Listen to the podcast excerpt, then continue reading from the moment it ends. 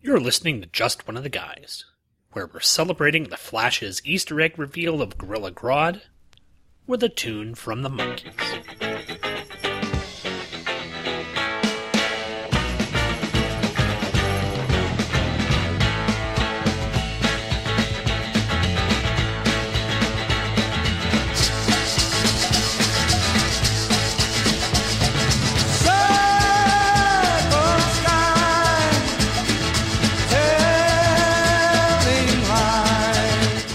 Hello, everyone, and welcome to episode 136 of Just From the Guys, a Green Lantern podcast hosted by the Two True Freaks Internet Radio Show. My name's Sean Eagle, and I love covering Green Lantern comics, specifically the ones that started with the cover date June 1990 and the ones that will be ending with the cover date November 2004. And this time out on the show, we're continuing our look at the Green Lantern comic book series, covering Green Lantern number 136, which is the final story in the story arc When Rome, or While Rome Burned, which deals with Kyle Rayner, the Green Lantern, and the rest of the Justice League taking down Alex Nero, who's been terrorizing New York and blowing up the World Trade Center. It's awesome. Plus, we're also continuing our look at the Circle of Fire storyline, where this time we're going to be taking a look at the Emerald Knight Green Lantern, who's teaming up with Power Girl in a very unpowered girl type uniform. I'm certain we'll have things to talk about that as well.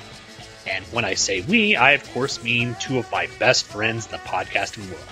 You may know the first person from shows like Views from the Long Box and from Crisis to Crisis. I am proud to welcome back on the show Mr. Michael Bailey. Hey, Mike. Thanks for having me. This is always fun. And I also had to bring along one of my uh, I guess one of my semi-regular co-hosts now. Sorry, Michael, I'm taking him away. My good friend from Better in the Dark, Mr. Thomas Deja. Hey, Thomas, welcome to the show. So a Daxamite and an Atlantean and some guy who's dressed like Sonar but really isn't walk into a bar. uh, I'd like to smack some of these people at the bar. yeah, we'll have. I'm certain we'll have things to say, and I'll have uh, questions to ask about the uh, the whole thing going on with Power Girl. But we'll be getting to that as well as uh, some other things after we uh, take this little uh, podcast promo break. But after that, we'll be ready to start coverage of Green Lantern number 136.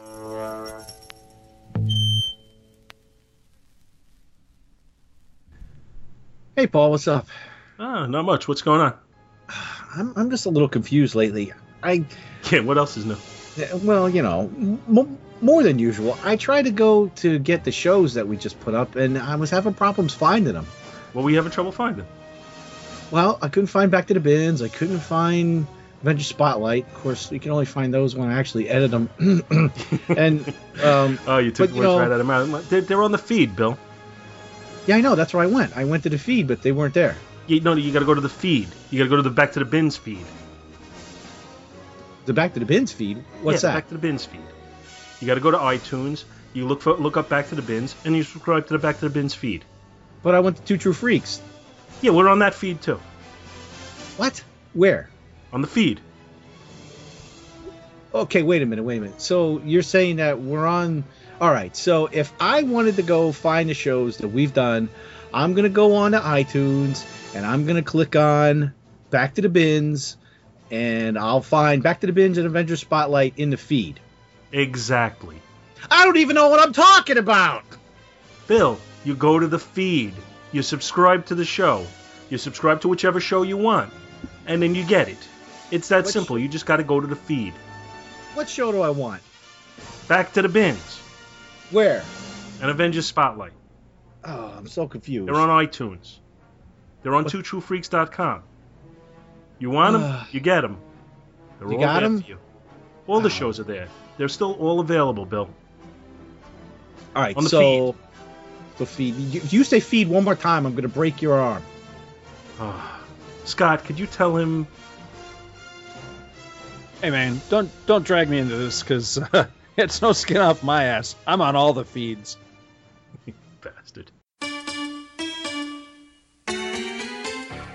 My name is Michael Bailey, and I am a terrible geek. I don't watch Doctor Who, I don't care for anime, I've never seen any of the Harry Potter films, much less read the books.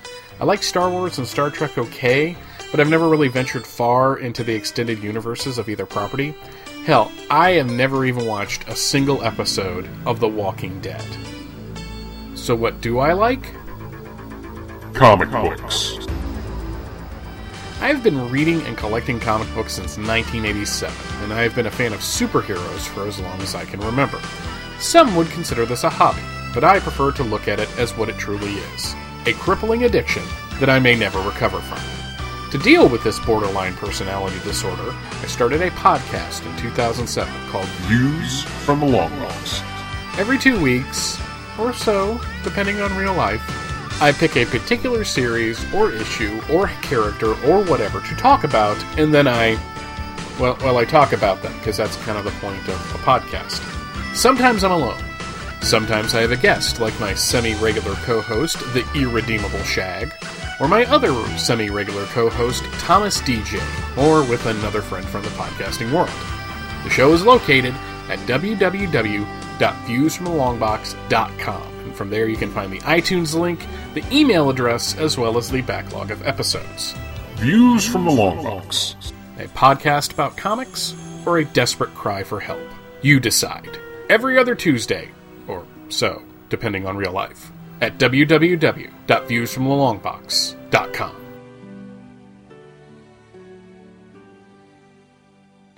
All right, we are back. So let's go ahead and move right in to Green Lantern coverage with Green Lantern number 136.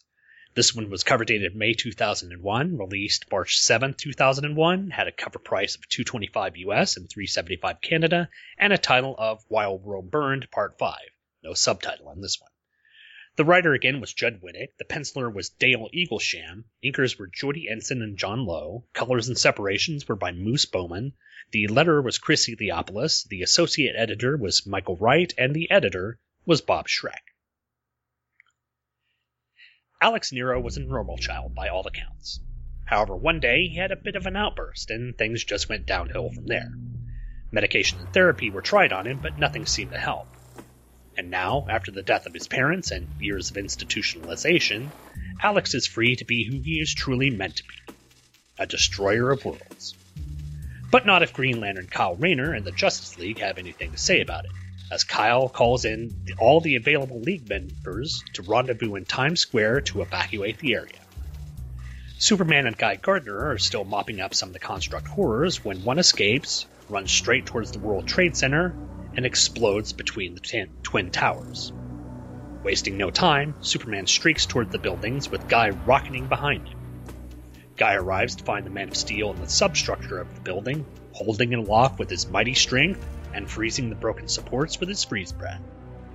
Telepathically, the Martian Manhunter tells the Flash to head to the site to aid with getting people out, while he, Plastic Man, and Wonder Woman clear civilians from the downtown area. Using dozens of constructs to counter Nero, Kyle slowly makes his way towards the deranged despot, all the while checking to make sure the area is free of any innocents.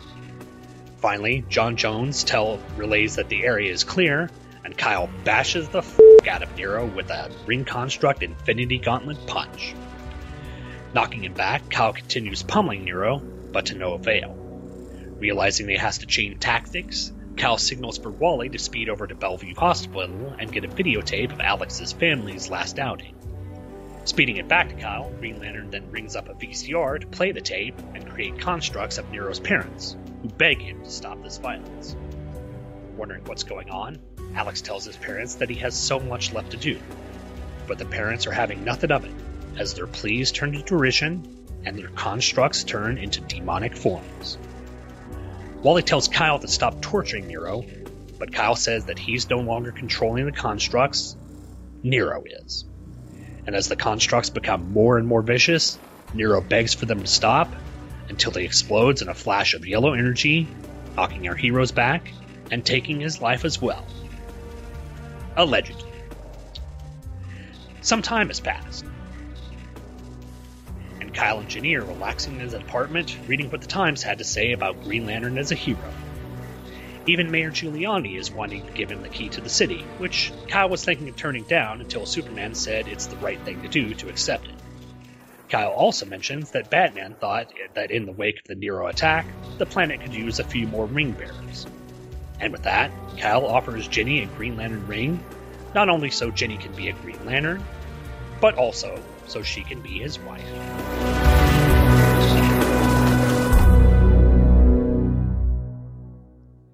And, gentlemen, which one of you wants to go first on uh, talking about this issue?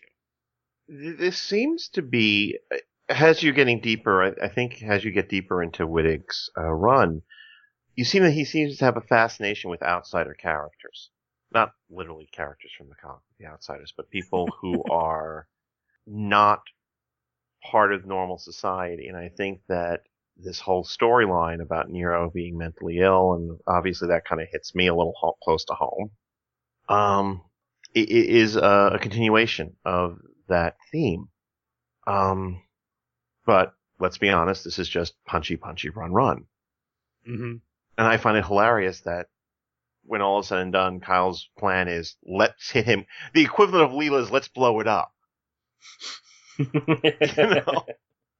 Yeah, it, the, the the resolution of I, I thought the resolution of him having to face his parents and thinking that might be some solution to to finish the job was interesting, but the fact that it turned into oh, it's just going to be a big explody thing at the end was kind Yeah. of yeah, kind of minimized the story.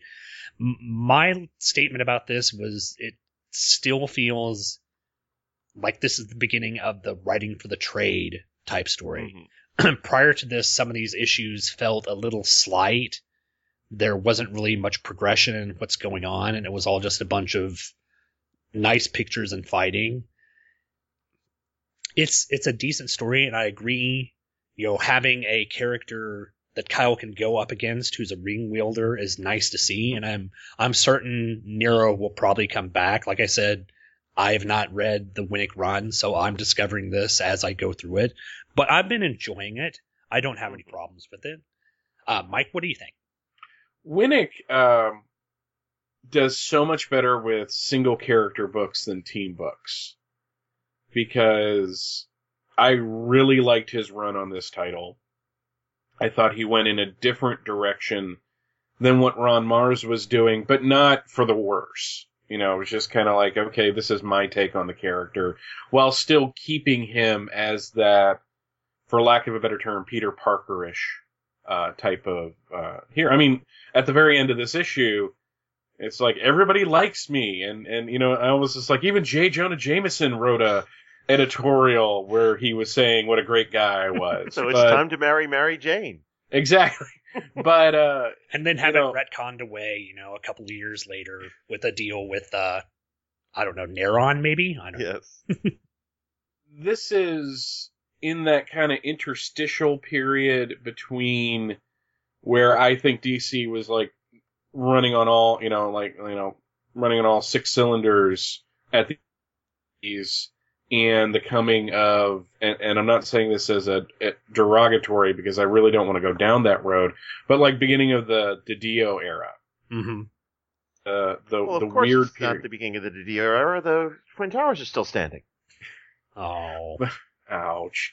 Um, Well, it's true. It it is true, and and this is like one of the last stories you're going to see in comics that deal with like you know because before there are a bunch of stories where it's like we're going to go attack the World Trade Center, and for reasons both of sensitivity and logistics, you can't do that anymore. Mhm. Uh, Well, I wonder if this is because I don't know if this ever this reached um national publication or not. There had been another a previous attack on the World Trade Center that had kind of failed in '93, Yeah, yeah, the one I in in 93. yeah.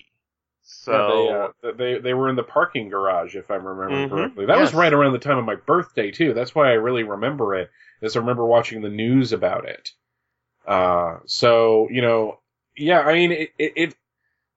This isn't me being insensitive to people who lost anybody or were affected by 9/11 in any kind of like significant significant way. But you know what? They, they were kind of a target for comic book writers because you could do things with. well, and- let, us not forget. Uh, ju- just before the attacks, we had the Spider-Man pro- the, the Spider-Man promo. Mm-hmm.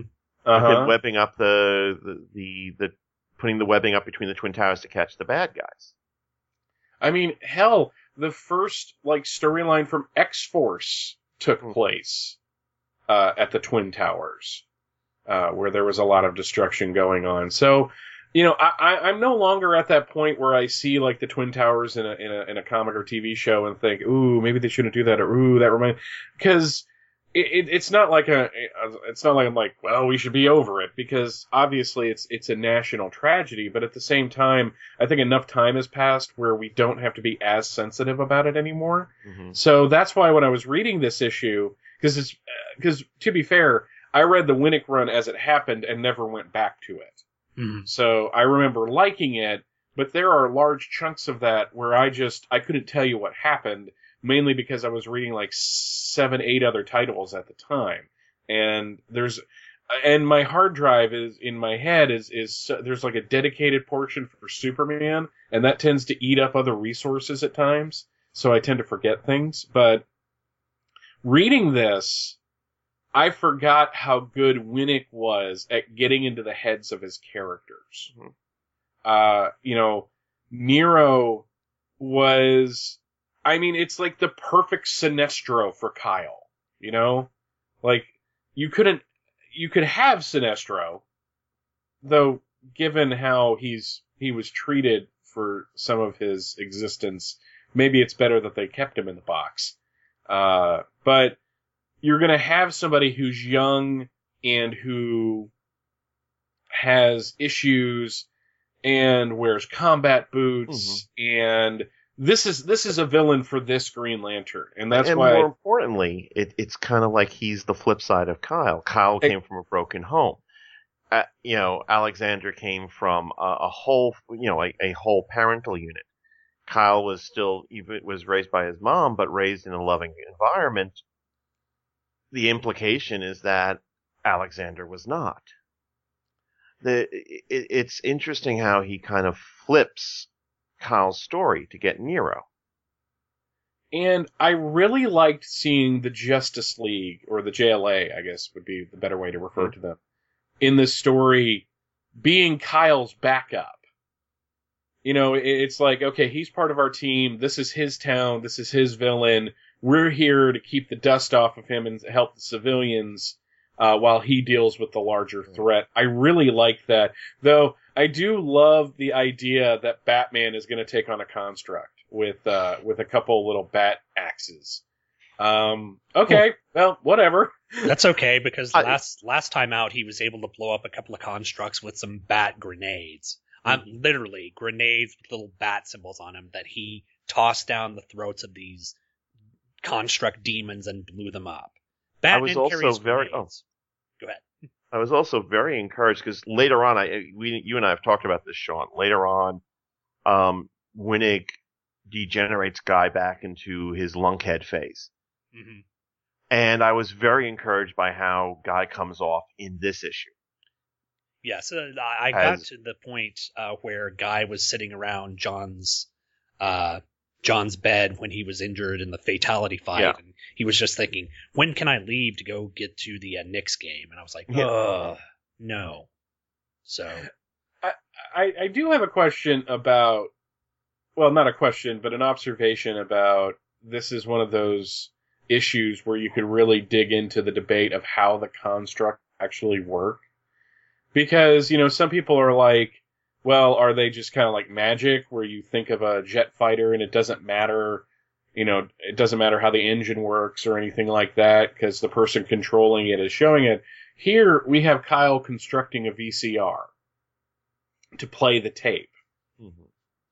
Does he know how a VCR works? Did, did that have to go into his construct to, to be able to, you know, Sure, you, To- you to- put to- the tape in and you play it.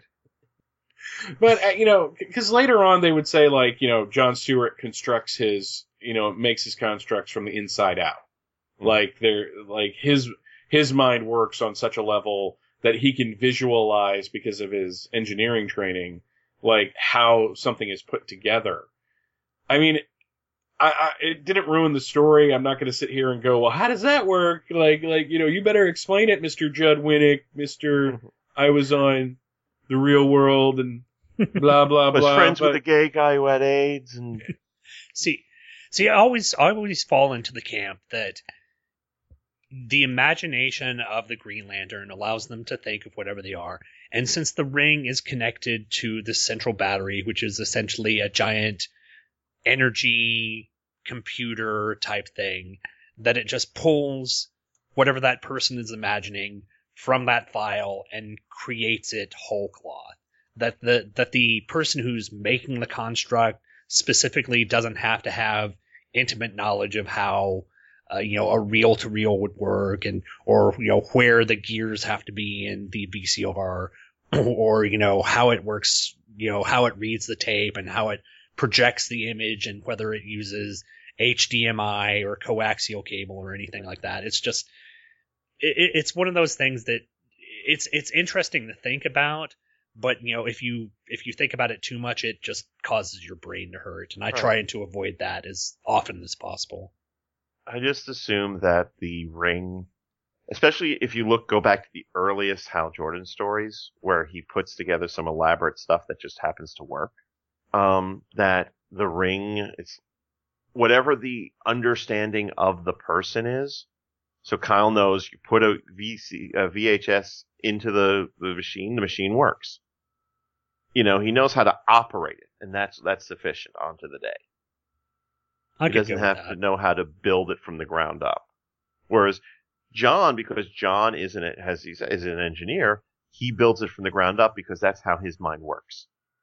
That's how um he that's how his thought processes goes normally. Whereas Kyle is just hey VCR. um throughout the book the art it ebbs and flows. There are there are parts of it. I'm looking here on page two the uh, image of the kids. Mm-hmm. there's some wonkiness in the head sizes of those kids. You know it, and that one kid in the back picking his nose has a ginormous head. yeah i was gonna say it's like sputnik it's you know he cries himself to bed on his on his giant pillow every This night huge pillow.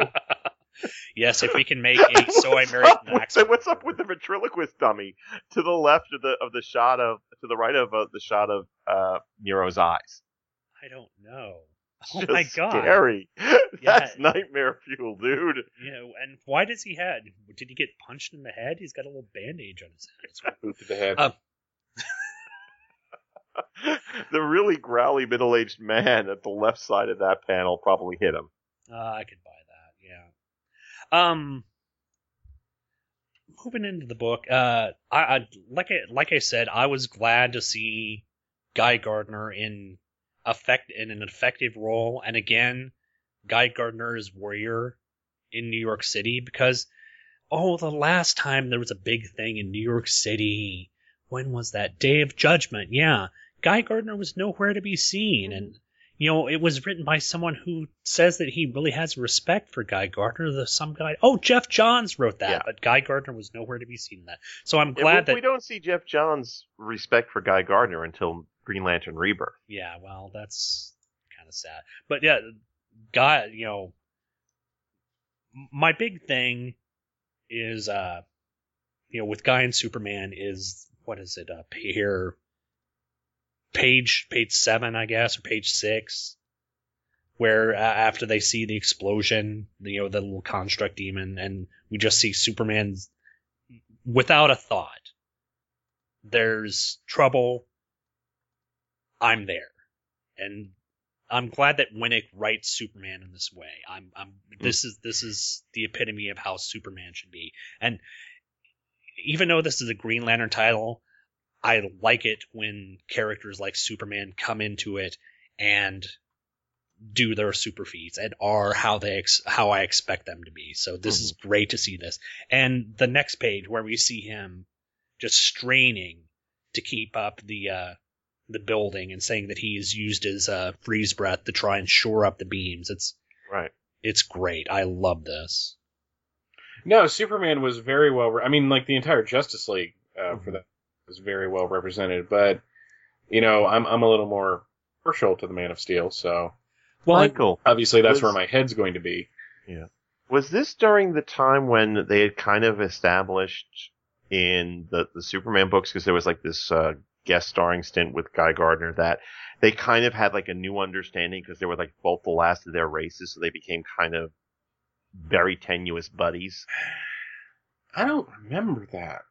See, I, I remember, you know, it was kind of right during the uh, Guy Gardner Warrior storyline with the, Mhm. you know, when, when they had that little crossover thing where Guy came over into uh, like the Adventures storyline, Yeah. and you know, Superman had to calm him down because Guy was freaking out with his new Vuldarian powers, and they kind of had the the conversation that yeah, we're both the last of our kind, so we have a kind of kinship, but I don't. It's that. It, it- it's kind of funny because Roger Stern uh, wrote those issues, and uh, well, no, Roger Stern wrote the first issue that had Guy and and and the Eradicator kind of coming to a head, and I, I I always got the sense between that issue of Action Comics and the novel The Death and Life of Superman that Roger Stern really didn't like Guy Gardner as a character Mhm. because he portrayed him very much as the hothead to be Superman's foil. And to be fair, Dan Jurgens did a little bit of that in the Justice League run as well. Mhm. Uh, to kind of change a little bit because I believe the person who wrote that issue was David Michelinie. We haven't gotten, I haven't read that one in years, and we haven't. We're we're getting there on From Crisis to Crisis, uh, but we're not quite past zero hour yet. So there is no, you know, morphing Mighty Morphin Guy Ranger, um, which is a terrible joke, and I apologize to every. No, no, no. I, I, I'm completely content with the Vuldarian stage of Guy Gardner. It is, it is a, it is a portion that I realize is goofy as all get out, but it's one of the portions that I really enjoy because it was written by Beau Smith, and I think he was one of the people who did the most to bring Guy Gardner out of that sort of one-dimensional, you know, frat boy who's an asshat type character. So I, I, I an asshat. I, I can't I can't I can't not like that era simply because the stories there were just so good. I can overlook the sort of complete goofiness of a person who can morph his hand into a giant gun and shoot plasma out of it. So Guy Gardner during that era ran into the same problem that Superman has run into since I would say the 80s and 90s. In his own title, everything works because the people writing that title have a stake in making the character work and they have their own take of it, take on it. You guest star that character in other books and they're just going to mess it all up. Mm-hmm. So, and I think that's where Guy really kind of suffered during this time period is because it seemed like whenever he was a guest star in another book, they really didn't know how to handle it. You know, they didn't know. I, don't know if they didn't understand what Beau Smith was really going for, or they just was like, "Well, this is how it has to work." So, yeah, well I think I think the the persona that uh, Keith Giffen and J.M. DeMatteis sort of established with him in the and even going back to um, Steve Englehart in the in the Green Lantern Corps stories, you know, kind of established guy is this well this jerk character that that was kind of the de facto go-to thing whenever Guy Gardner was in a story that wasn't his own. And like I said, Beau Smith took on, took that and built upon that and changed the character enough to make him still an ass, but a likable ass. If that makes any sense. Um, I got a question here. go ahead. Page eight. Okay, we're seeing like some of the evacuation attempts. You know, and there's a panel where you got John and Plastic Man, and they're trying to evacuate some people. There's a character in the lower left hand corner with a big A on his back. Yeah, um, Who the hell is that? I, I'm thinking that's got to be a construct. I don't know who it would be. which page was that? Page eight. Page eight. You know, right underneath John, he's carrying off like three people, and Plastic Man's in a helicopter there, and I, I- I'm assuming that's a construct. You know, someone taking that, but yeah, it, it's. And the thing is, they they color the constructs, they shade the constructs so they're not specifically all green. They give them mm-hmm. different colorations, so they they look more real, but sometimes that can be to a detriment because the fact that they do look more real, they don't necessarily look like they're a construct, and you're wondering, well, why is this person, you know, in the middle of this fight? So I don't know. but I mean, don't this know. one isn't even colored in different shades of green. He's colored blue and white, and with red. Yeah. That is really weird. You know, I, I've got to say, And this is the Mark. Correct me if I'm wrong. This is the Mark Waid Justice League, which is just the Magnificent Seven plus Plastic Man, right? Yeah. Yes, that, that is who this is. Mhm. you know, I, I was going to say, The I, Magnificent Seven plus Plastic Man. Out of the pages of DC Comics.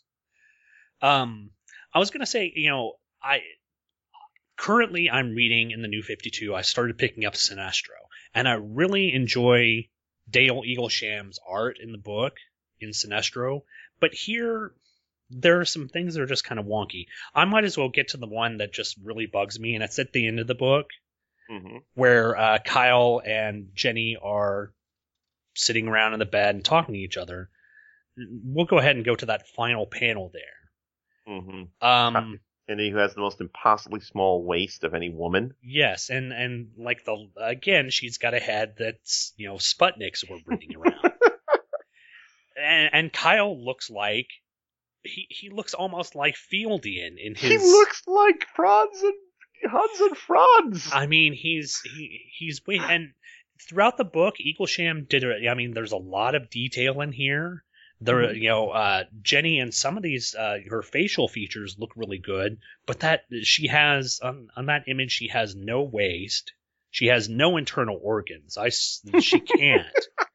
They can't fit into an area. I could wrap my hand around her waist. That's disturbing.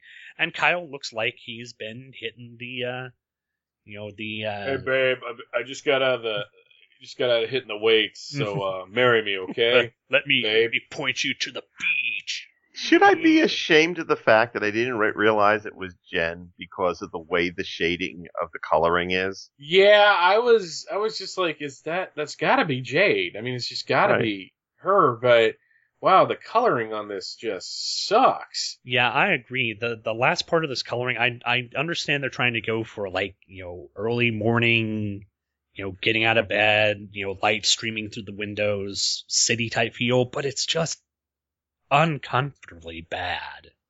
It just doesn't work. It, it really didn't. And and again, I'm not trying to insult. I mean, I enjoyed this issue, and I I remember enjoying this story. But it's just like I, I got to this part, and I'm like, I know coloring was wonky at DC in the early. This wonky, you know. Yeah, and and, the thing is, I've you know I've in you know reading you know current books, I've been seeing some amazing coloring. Now, granted, we've got you know 10, 15 years worth of time in between this stuff, but yeah, this is just this is just bad.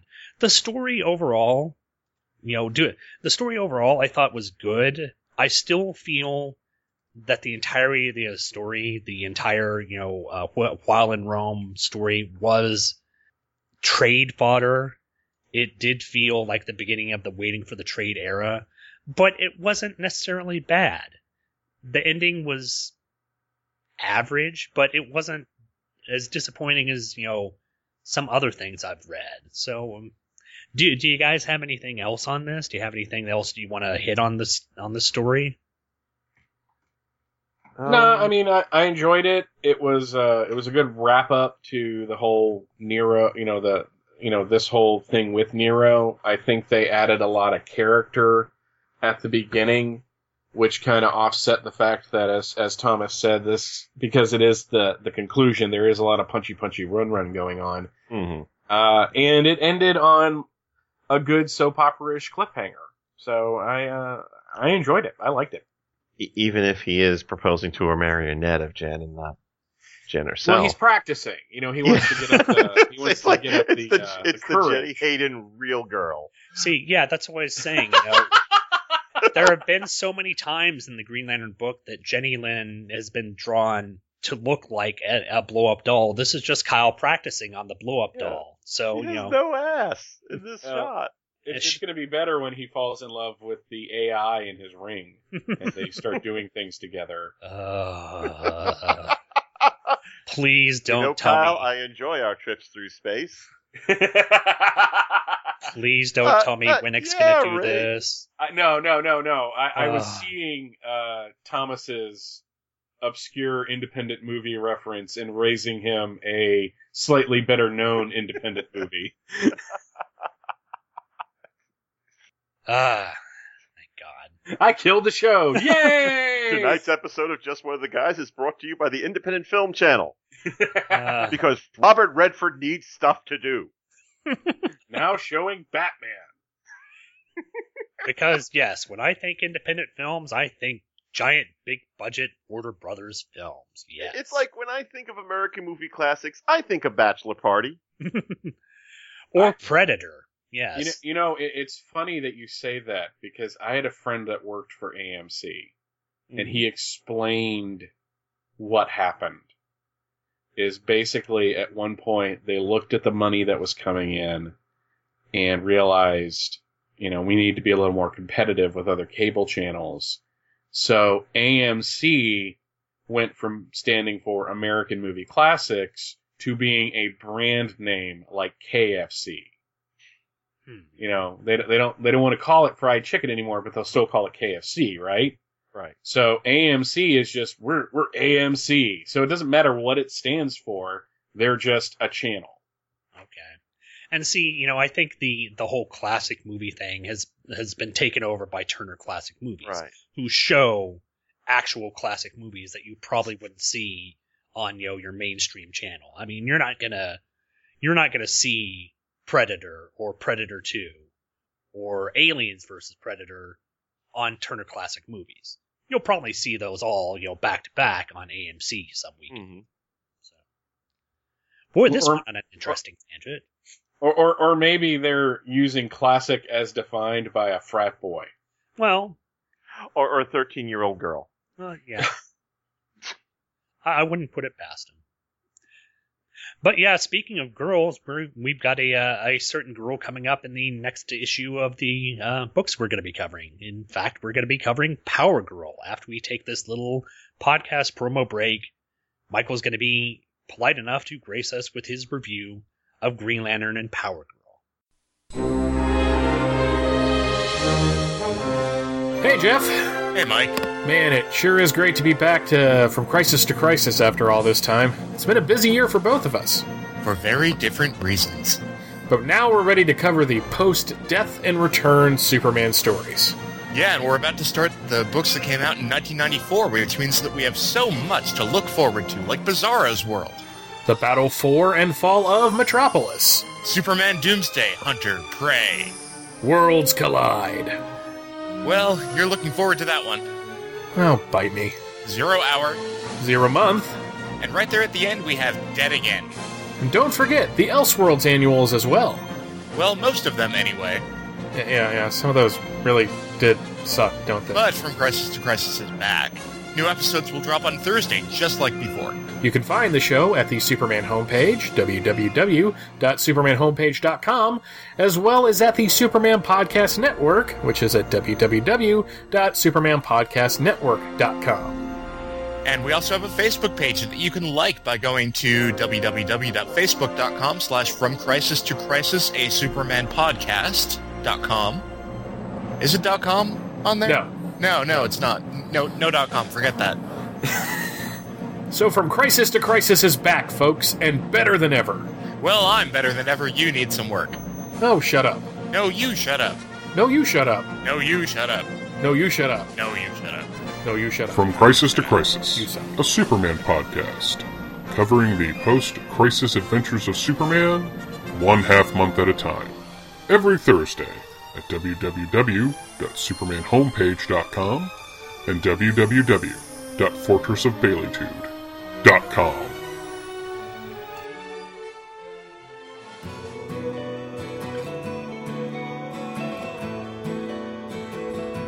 Tangent, an abrupt change of course.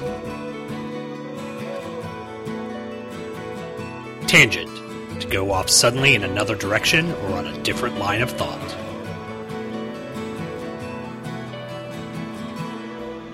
Tangent, a comic event featuring brand new characters with very familiar names. I'm waking up to ash and dust. I wipe my brow and I sweat my rust. I'm breathing in the chemicals.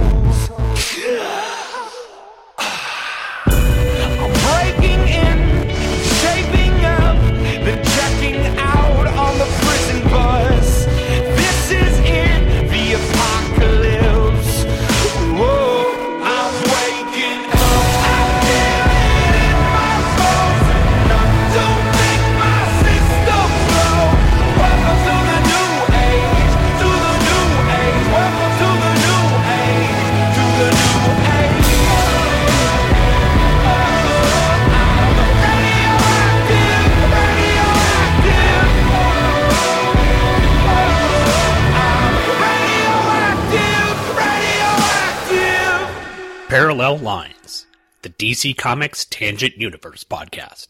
Find it bi-weekly on iTunes and at greatkrypton.com. In the Tangent Universe, you only know the names. All right, we are back, everyone. And like I said before the break, Michael Bailey is going to take the reins here and bring us Green Lantern and Power Girl number one of one. Go ahead, Michael. Well, this was written by Scott Beatty, penciled by Pete Woods, inked by Andrew Pepoy and John Staziski. That's how I'm going to say that. Uh, edited by Matt Idelson, and and I'll get back to how wow so many of these people would come back to me later on uh, in my collecting life. So, uh, but the synopsis is the Green Lantern of the year 1256 searches for and finds Power Girl on the Watchtower.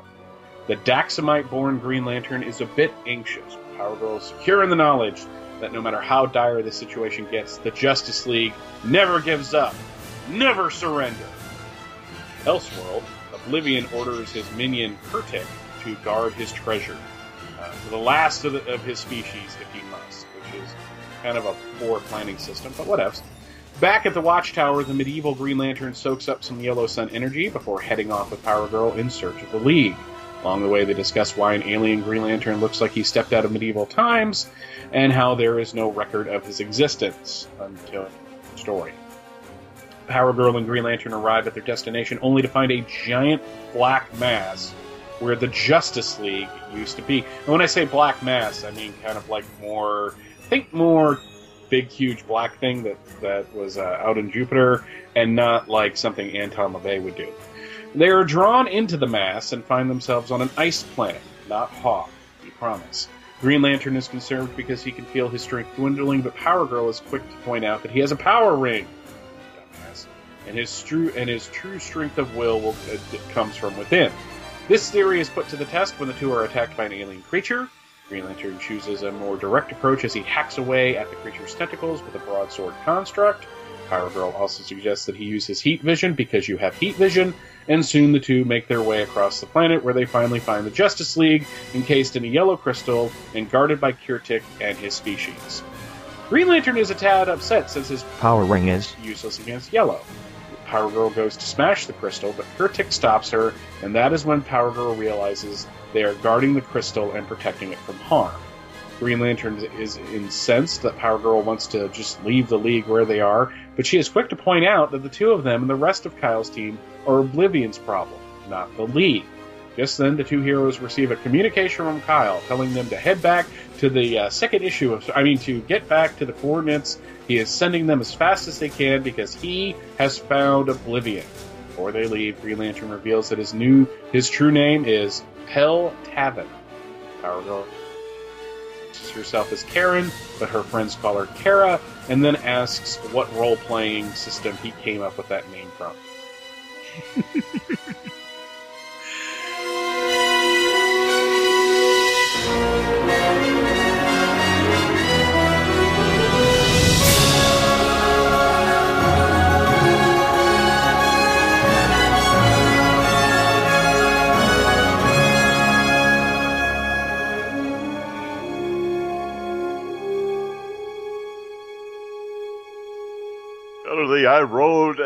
a, 20 on my d20, sir.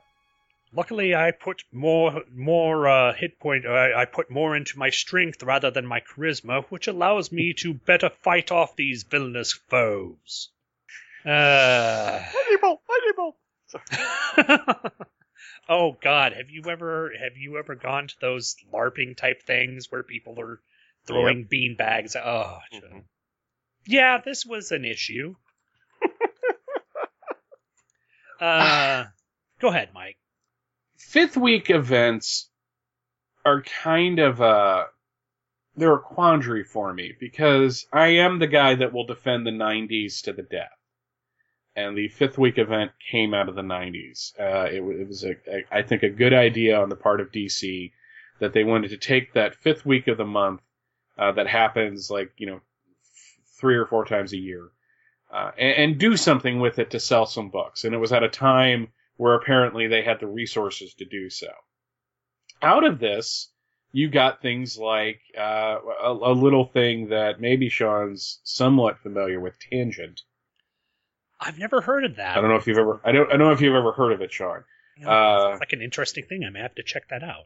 uh, and and even to a certain extent the amalgam books and stuff like that. And I like that came out in the '90s. I think, but once you got into the aughts, I think they got a little more gratuitous. I guess that's the best way to say it.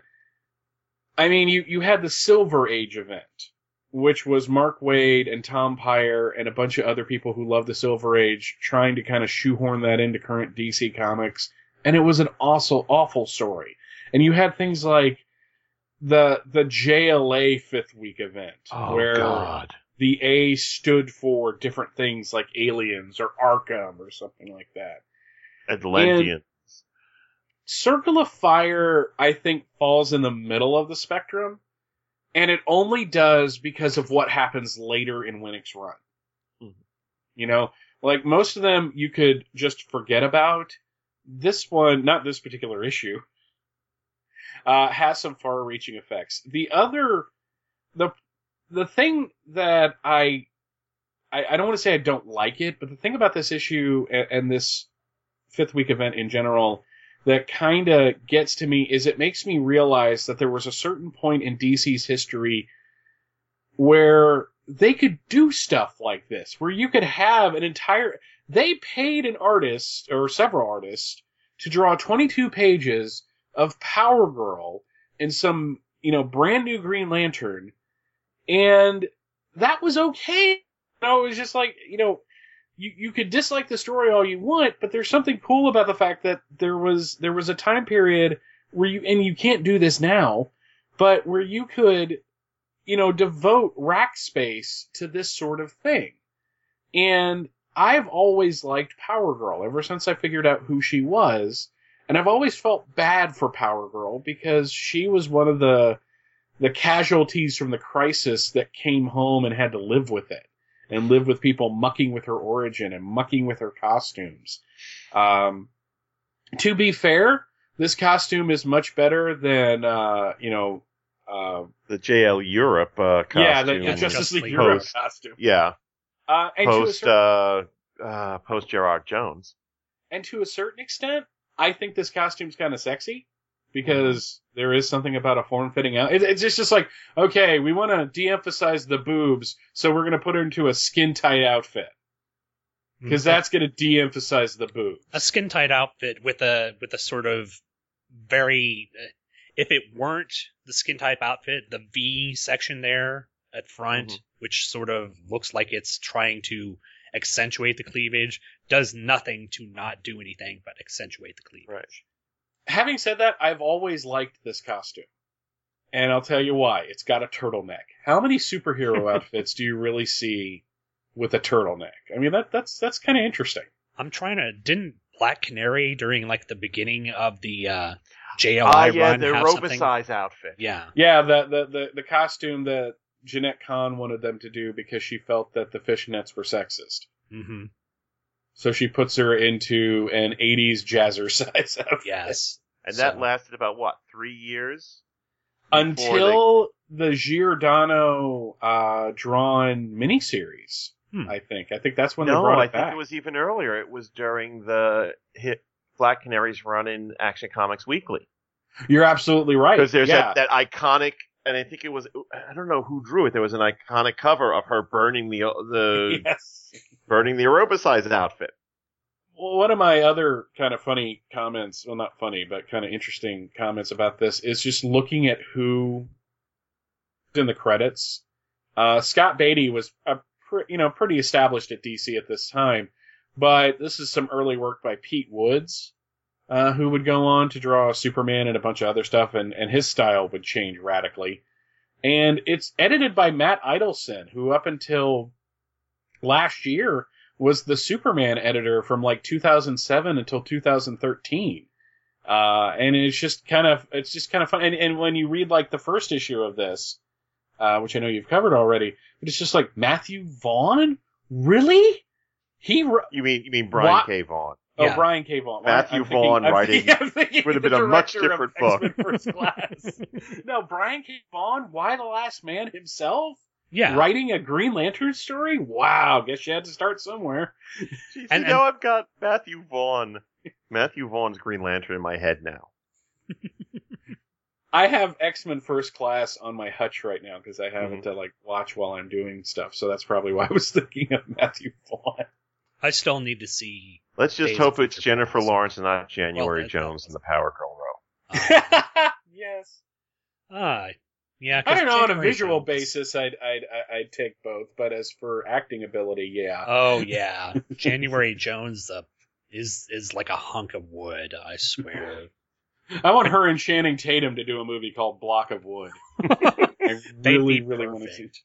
They'd be perfect. Yeah, I, I'm a, a big uh, fan of Wood's artwork. I mean, partially because he's one of the people who defined the look of one of my favorite uh, mutant characters, Pete Wisdom, over at uh, over at Marvel, which I think predates this this story.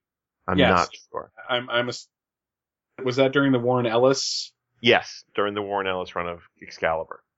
Now, since I in general know what's going on with Power Girl, go ahead and fill me in on the whole change from being Kryptonian to being Atlantean thing that's going on here with Power Girl. Well, a- after the crisis, you know, she couldn't be from Earth 2 anymore, but they wanted to hang on to the character. And unlike Huntress, where you can kind of change things a little easier because she doesn't have any superpowers, how do you explain where her powers come from? And I believe it was the Paul Kupperberg miniseries Yes. uh, with the awesome Kerry Gammill covers, uh, even though he didn't do the interiors, where it was established that basically she is Atlantean. She is from the past and she was sent to the future. And that's why her costume developed that little symbol on the belt for the longest Right. time. Because that's And- Arion's symbol. Her Yes. grandfather, I think he's yeah, it was her. to be. Yeah, Arian was her grandfather, if I'm remembering that correctly. Okay.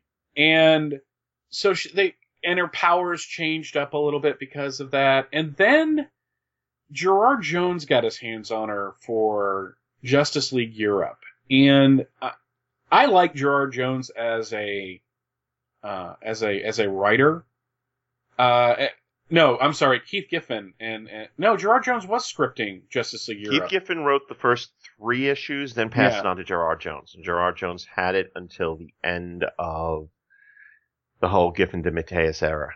and they made this they made her this very angry character uh just a like very she just angry cat. With a very angry cat but it was always like she was just it, it just seemed like she was constantly frustrated you know like and there was uh, there was some interplay between her and the Flash. She even guest starred in his uh, series at one point uh, when it was hinted that they were having a romance. And then they revealed that her emotional imbalance was due to her drinking diet soda. I wish I was making that up. no, you are not, sir. But it was basically like she drank Diet Coke, and I guess she had an allergy to aspartame or something, and that was was what was making her so upset. And then they did, th- then worse than that, and you're like, Mike, how can it be worse than a Diet Coke uh, allergy? No, we're gonna make her pregnant and have a kid, and then not talk about the kid ever again because he grows to adulthood and hello zero hour. Yeah, I, I remember I remember a bit of that, you know, in doing my zero hour coverage, and I'm like, when what when was she pregnant? What the hell? Oh, So do you Okay. think during that whole Avengers JLA crossover, her and Carol Danvers sat down and compared notes? Yeah, like, like, how badly were you screwed over? Well, were you punched out of the X Mansion by? uh, did you punch Rogue out of the X Mansion? No. Okay, I got you up on that one. But uh, no, the um, they also tried to do a little romance between her and Aquaman at one point, Mm-hmm. uh, Oh. which if it had been handled properly would have worked, I think, but it didn't. And then for she was just, and this is this is during Wasn't that she also crushing on Hal Jordan for a while? Uh, everybody. When when Gerard, when when Keith Giffen and Dave Mateus left the Justice League and Gerard Jones was God. left fully in charge of Justice League International. Deconstructo, my friend. Yeah, he uh, and he brought Hal into that title, Mhm. everybody loved Hal. Like that was you, you thought during the the during Blackest Night that everybody was man crushing on Hal. Uh, when he was brought in back into the Justice League, that was like a like a big deal in that title. But to give during you an idea, Sean, of how kind of screwed up the post uh, Giffen DeMatteis Gerard Jones JLE was, one of their major villains was a character called Deconstructo. Try to imagine um, Grant Morrison has a frustrated performance artist with a magic wishing wand. You're gonna have to I- excuse me. I think I just hemorrhaged my brain and I'm bleeding out a bit here. Sorry. Okay, sure. Am I lying, Mike? No, no, that, that that was that was that was pretty much it. That again, I like Gerard Jones as a writer. I don't think his Justice League work was uh, either in Justice League International or Justice League America was some of his finest DC Wait. work. Yeah. Where was they had like Kilgore's spaceship they were they were hanging out on? Yeah. So eventually she just got into kind of this limbo type thing where people would bring her in and use her and then but not really develop her. The closest she got to development before Infinite Crisis and and Geoff Johns bringing her into JSA where I think she shined uh, during that pre Infinite Crisis era was oh my Birds god, you know Prey. what else? She was wasn't uh, or, or this is post that. She was also hanging out with the Sovereign Seven. The Sovereign Seven and the Power Company, I believe. As was Firestorm at the time. Uh huh. So, but yes, I remember her being part of Sovereign Seven, and like I said, she she would just bounce around, and no one really knew what to do with her. Uh, Chuck Dixon did some interesting things with her in Birds of Prey by having her be one of Oracle's agents, but an agent that didn't really trust her because something really bad happened at one point. Uh, and Power Girl kind of blamed Oracle for it happening. So then you have this where there's really not much to distinguish her from any other hero that this Green Lantern could have teamed up with. You know? There, I, I didn't get anything out of this story that made me think, oh, these two are a good fit together. Yeah, it is. It is one of the weaker, one of the weaker books in the Circle of Fire storyline. I was, you know, up until this, the Adam one, where he dealt with the two twins, was kind of the one that I was like the most down on. But yeah, this one just doesn't feel like anything happens. Um, the, the thing about the fifth week events at this point in time is they seem to be built more on high concepts than anything else. That that JLA one that you cited, the one with what was it he called the adjuster or whatever, uh, is a prime example of that. This is the this is the case here where I think that they had a bunch of characters who they wanted to feature, but they didn't have their own book, and they wanted to see maybe test the waters for a new J- Green Lantern Corps or t- and test the waters for whether one of these characters could sustain his own book or not. And they threw him in this fifth week event just because. Well, in in in in line with that, I think Shag brought up, and I'm sorry that I'm having to mention it. You can go ahead and say Oh, it. f- you, Shag. Yeah. Um, Shag mentioned in the episode that I covered with him with Firestorm that one of the things that he thought really would have worked that could have incorporated some of the characters that came out in this fifth week event was melding or allowing Adam and Firestorm to work together. Maybe not incorporate Adam into the Firestorm matrix, but you know, just have Adam and Firestorm working together in a book. And you would have, he said, you would have essentially Firestorm, the Atomic Man. You know, it, it, it if this were a way for DC to sort of test the waters, to have these characters that aren't specifically ha- don't specifically have their own title, I think that could have been something that came out of this. But unfortunately, the Power Girl portion of this just didn't really see much of anything, as it just wasn't all that engaging of a story, unfortunately. It's just there. Mm-hmm. Uh, uh, we'll get into this later. I've go. I went ahead and read ahead a little bit more. The unfortunately, the Green Lantern Green Lantern issue sort of suffers from this as well. I- It's it's an interesting concept. You know, the idea of Kyle having to deal with uh, Alex from an alternate dimension, But the story itself, you know, I'll kind of Where all ahead. blondes are redheads, apparently. Yeah. Well, just it just doesn't work. You know, it's Mm-hmm. it wasn't just it just the story didn't work, and I think we see here that the concept was a very high concept, having a Daxamite who essentially is a Superman analog or a Mhm. character who has many things in common with Superman power wise. You know, teaming up with Power Girl, a person who prior to you know the crisis was a Kryptonian herself, and you know had had those same powers. So And also, you had the whole ancient civilizations thing Mhm. going on with this totally nonsensical character being from the 12th, the 13th century. And Kara, 'cause I think part of Kara's new origin was that she was asleep for thousands of years. Yes. Am I okay? I'm remembering that correctly. Yeah. So these two people from out of time. And to be fair, it was kind of she did play the role of like the older sister hero very well. Mhm. And I'm not saying that I I didn't like the dynamic uh, between the two characters. It's just one of those things like like I was saying before, the reason why you had this special was because at this point in time you could have this special. You know, you could you could have this type thing where you could kind of take uh I don't want to say a flight of fancy, but that's that's kind of a way of saying, oh, we can we can take 22 pages to talk about Power Girl and this character, whereas This is around the same time as we got the plus issues too, right? no, that was actually 97. Okay. Uh, yeah, that was so- a bit earlier. Yeah, and you know this is the last gasp of this DC era. And it's kind of sad because I liked that era. I mean, even the artwork style, uh, you know, the Pete Woods in this issue is very different from the Pete Woods you would see, you know, four or five years, you know, yeah, four or five years later. But it's still that kind of 90s type artwork. Like late 90s DC work where everybody had more of a cartoony look to them instead of being more illustrative.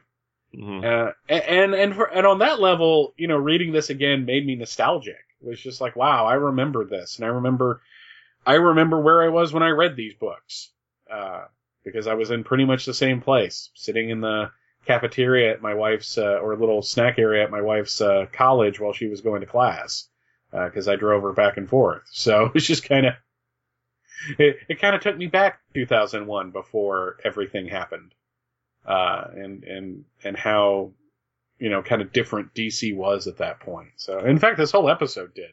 So yay!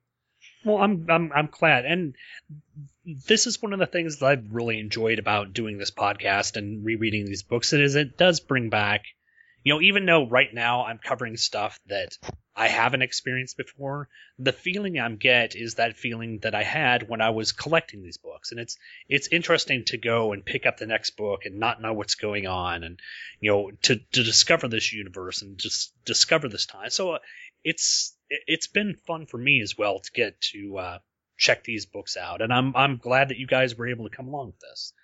Is there anything specific uh, else that we want to talk about the book? I mean, we've talked about it in general. Do we have any specific things we want to Uh, okay. hit on it? Um, page three. Okay, That blue and red costume. What the hell is that? the sort I of think it's them trying to draw that Atlantean costume and not doing well. yeah. It, it, it, it doesn't recognize. yeah. It looks like it, it looks more Asian martial arts Mhm. oriented. So I don't know exactly what's going on with it, but I mean, it's very similar to what Arion, Lord of Atlantis, used to wear, except for, of course, it doesn't have the plunging neckline. hmm. You would think with Cowgirl you'd want to have a plunging neckline, but um, see, I like I like Wood's art here. I really do. Um, I think that his his Kara is very expressive throughout the throughout the book. It's it's it's it's very animated as opposed to the, this big lunk of nothing yeah. uh, that she's saddled with. I mean, this deck. Yeah, the the Daxamite Green Lantern, he's he is the Channing Tatum of this story. Um, I've got to ask Michael. Um, we see in on page four or page three in the book that um, Power Girl is putting on sort of a like a plex or like a a, a a coating over her uniform, some sort of you know clear see-through fabric over that. Is that you know because she can't uh, survive in space? Yeah, her was powers were were severely diminished after the crisis. She was no longer she didn't have Superman level powers at this point. She All was right. powerful. She was strong, she could fly, she was nearly invulnerable, but she needed uh protection in space and that kind of thing. Okay, well that makes sense. Because uh, because earlier in the book, in the first issue of this, we had Superman going out into space on his own without a rebreather or anything, and I'm assuming this was just during the period of time where Superman was capable of doing that. Because you know I'm more familiar about you know the sort of exile type Superman where he had to have the rebreather and the uh, During Jeph Loeb's early episode ish, issues of Superman when Berganza took over as editor in 99, he kind of upped Superman's powers, but not just having it happen. He actually had him working out with Mongul, uh, or, uh, or Mongul's son, uh, who is also named Mongul, which is convenient, uh, to basically get himself ready for Imperiax, which would happen during our worlds at war. Uh, so that was, uh, I, I think this was kind of in that. It was also in that era where the people coming on to handle Superman were really kind of, for lack of a better term, tired of all of the John Byrne shit, uh, which is not me because I love it. Uh, but they wanted him, to, they wanted Superman to be kind of the, the Superman of old, but still retaining all of like being married to Lois and stuff like that. So I think there was a there was a definite movement at this point to make Superman more powerful. So him being out in space without a rebreather was just kind of one of those things where like, well, we're just going to have it happen, but at least there is a story I can point to which makes sense of all of that. Well, and I, I, I like the concept of the fact that he has to go and uh, work out, that he has to physically train himself to be able to do this. It's not just something that you know occurs. So uh, I- I'll give him that's that's a good story element to to allow that thing to happen where beforehand it you it wasn't able to. So it makes sense. That's a good story point. Anything else we got? You know, I'm Um, it, it interests me that, that they choose. It looks like it's Gordanian slavers in the flashback that um, Surgeon Eric is fighting. Surgeon Eric, nice. Generic Knight. I like how his hair is 90s and yet Yeah. medieval at the same time. So Well, I was gonna say, you know, all the uh, all the characters in this uh, medieval setting do have the sort of Robin Hood, Prince of Thieves type look. So Oh, that that those are straight up the Gordanian slavers, sir. Mhm. That has to be. Which would be mistaken for dragons. I kind of like that. Yeah. Hmm. One of the few, I think, missteps Pete Wood does is on page 11, where apparently uh, Kara is uh, trying out for the chorus line. oh yes, that that image of her in that second panel where she's Yes. where she's doing the sort of plie. Yeah. Yeah, I don't. I hope I get it. I hope I get it. how many boys, how many girls? She really needs this. I'm so glad they're singing. I don't have enough singing on this show. no, to be fair, that blonde in the in the movie a chorus line could have played Power Girl rather effectively. Hmm. that that's a movie that's unfortunately out of my wheelhouse, so I will have to I will have to put that on my Netflix queue. right. Uh, Big, weird, wiggly diatom looking thing, of course. yeah, the the hentai starfish thing. Yes. Sure, why not? We watched ni- we watched anime in the nineties. Woo! Yeah, uh, I'm certain I'm certain there's some something that Pikachu would probably take this character down with, but eh, whatever. Uh, yeah. Uh, go ahead. The aliens look vaguely white Martianish. Mm-hmm. A little bit. Especially like Howard Porter White Martians from the Mhm. first JLA storyline. Yeah, I can see that, but yeah, overall, I it was okay. Again, sadly, it was an issue. I, I, It, it's not a waste of time, but it's not something that unless you were going through this era that I would say, "Ooh, go out and read this." You know? yeah, it's it's not a it's not a you have to pick this up. This is this is an, an integral story to link together the Kyle Rayner Green Lantern run. It's like, yeah, it was it was on the racks, and sure, having it in your collection is not a bad thing, but it's not Mhm. essential, unfortunately. But yeah, uh, it, it was a thing.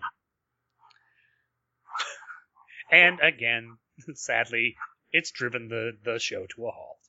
Well, it was the story of a girl who uh, cried a river and drowned the whole The world. whole world. Yeah, but But she looks so good in photographs. I absolutely love her. when she smiles. Uh, pseudo singing. That's good as well on the podcast.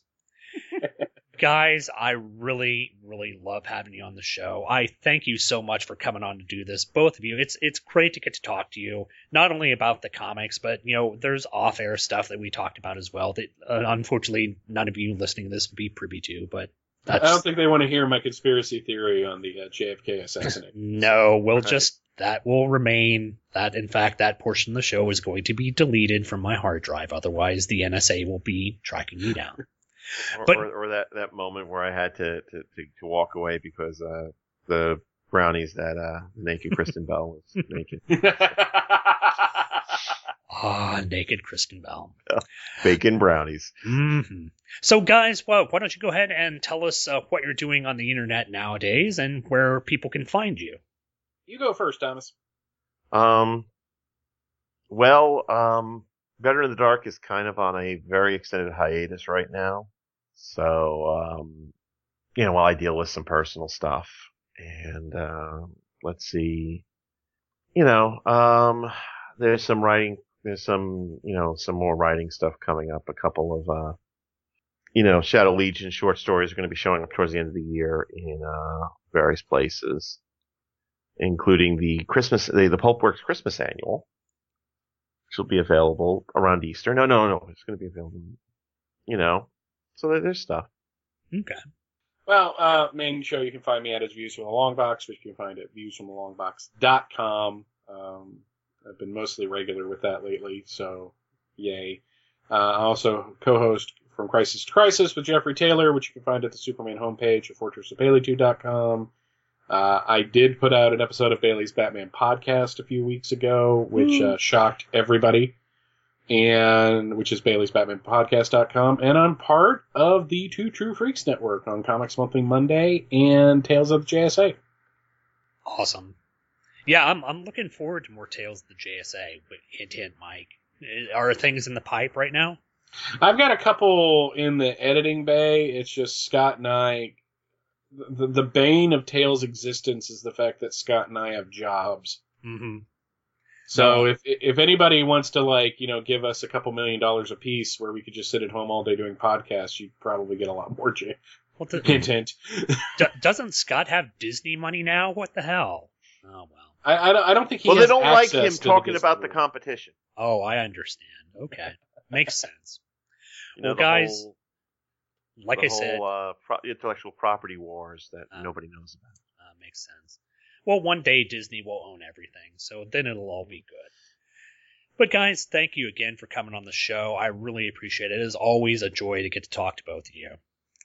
And we will be catching you all in seven days for the next episode of Just One of the Guys. Oh, I might as well mention what's coming up. Uh, issue 137 is a big blockbuster issue because a certain character in the Green Lantern comic tells a certain character of his uh, his secret. Uh, could I be a little vague about that? Yes, I probably could. Plus, we He's also attracted get. to fruit. hmm Well, see, that's. Donahue eventually. Mm. See, I have a fruit allergy. so Marries a this kumquat. Ugh.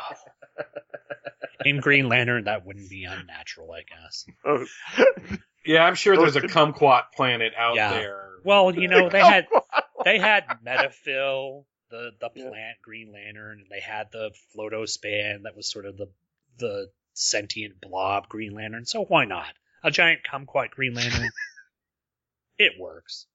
the most unfortunately named fruit in the galaxy. Uh, yeah, I know. It's a K and not a T in the middle. of it. Yes. Oh, that thing. Yeah, that is true. Plus, we'll also be taking a look at the next issue of the Circle of Fire storyline, Green Lantern, Green Lantern, which is also a book. Mary Hartman, Mary Hartman. Oh, if only. Talking about a reference nobody will ever get. Oh, The first season of that was on sale at my work at one point. wow. There you go. That used to be considered a scandalous show. Mm-hmm. Really? Yes, because of the subject matter. Okay, well, I'll, I'll take your word for that. But thanks everyone for listening, and thanks everyone for downloading. We'll see you in seven days on another episode of Just One of the Guys. I'll Bye, be there in a minute, Kristen. Save me some brownies. You've been listening to Just One of the Guys, a Green Lantern podcast, hosted by yours truly, Sean Ingle. All images, stories, and music are copyright their respective copyright holders, and no infringement is intended. This podcast is done solely out of my desire to show the denizens of the internet that comic books could be fun, humorous, compelling, thought provoking, and exciting, while not having to fall into the weary tropes of the 1990s. I'm not in any way doing this for monetary gain, which irritates my wife to no end. All feedback for the show can be sent to the show's Gmail account at justoneoftheguyspodcast at gmail.com. All feedback, positive and negative, is warmly welcomed. All spam bots are warmly welcome too, as long as your definition of a warm welcome is for them to die horribly in a fire. The website address for the show can be found at the brand new Two True Freaks website, located at twotruefreaks.com. There you can find the RSS feed as well as scans of the covers and whatever else I feel like putting up. Look for me on iTunes. Just search for Two True Freaks Presents Just One of the Guys podcast, and you, s- you can subscribe to the show there. You can search for me on Facebook as well, and now you can find me there, as it was a requirement of my new Demazzacor contract. But it doesn't mean that I'll be joining your little Candy Crush group anytime soon. Thanks for downloading and listening, and come back next Friday for another episode of Just One of the Guys, a Green Lantern podcast.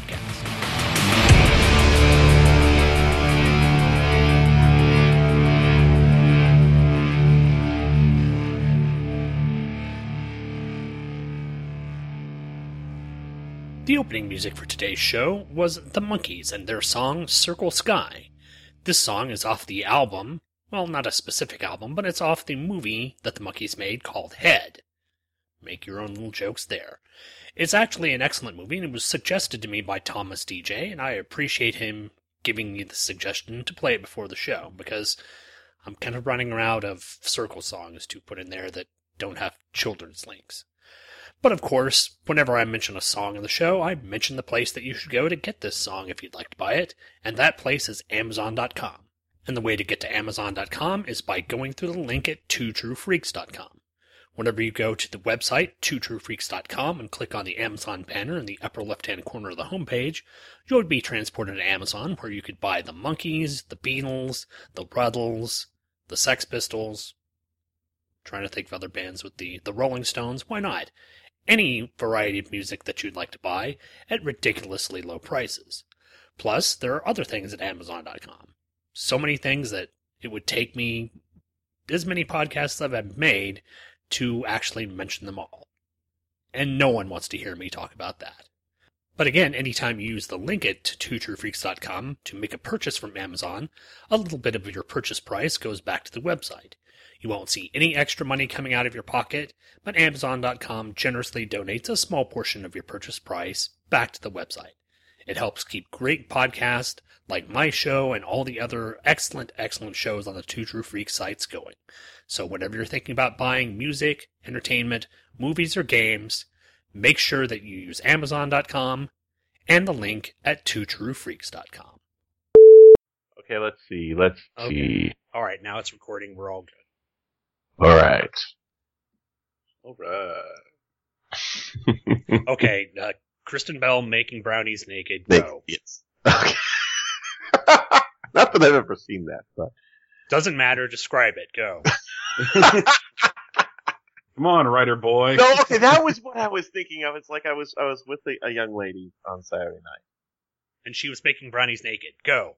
Well, she was doing lots of things naked, Oh, but uh, sweet. there you go. Uh, I'm just saying, they had a a thing about Grodd. I mean, yes, that's- yes, that's a I noticed that. Oh it's a my minor God. spoiler, but it's not really a spoiler. Well, I, It's a- I, I don't are think Easter gonna- eggs They spoilers? pass. Okay, here No, it is, and I it's don't it's so. because it does. It's not really a spoiler. At one point, um, Barry is visiting Star Labs after a disaster. I don't Well, he's not visiting, but I don't and think they that's a pass That's an part the open- universe. they pass an open, uh, uh, a broken out cage that looks like it was been broken out of, and the sign there says Grodd. Oh, I would so love to see a giant talking monkey Mhm. on my Flash show. That would be just awesome. the problem with Gotham and why I gave up after 20 minutes was that you got the, it was like kind of like sitting next to that guy at the party who kept nudging you in the ribs, going, That's a- "Hey, that's see, see, look, see, see," Hmm. and, It- and I gave up after the whole poison ivy thing.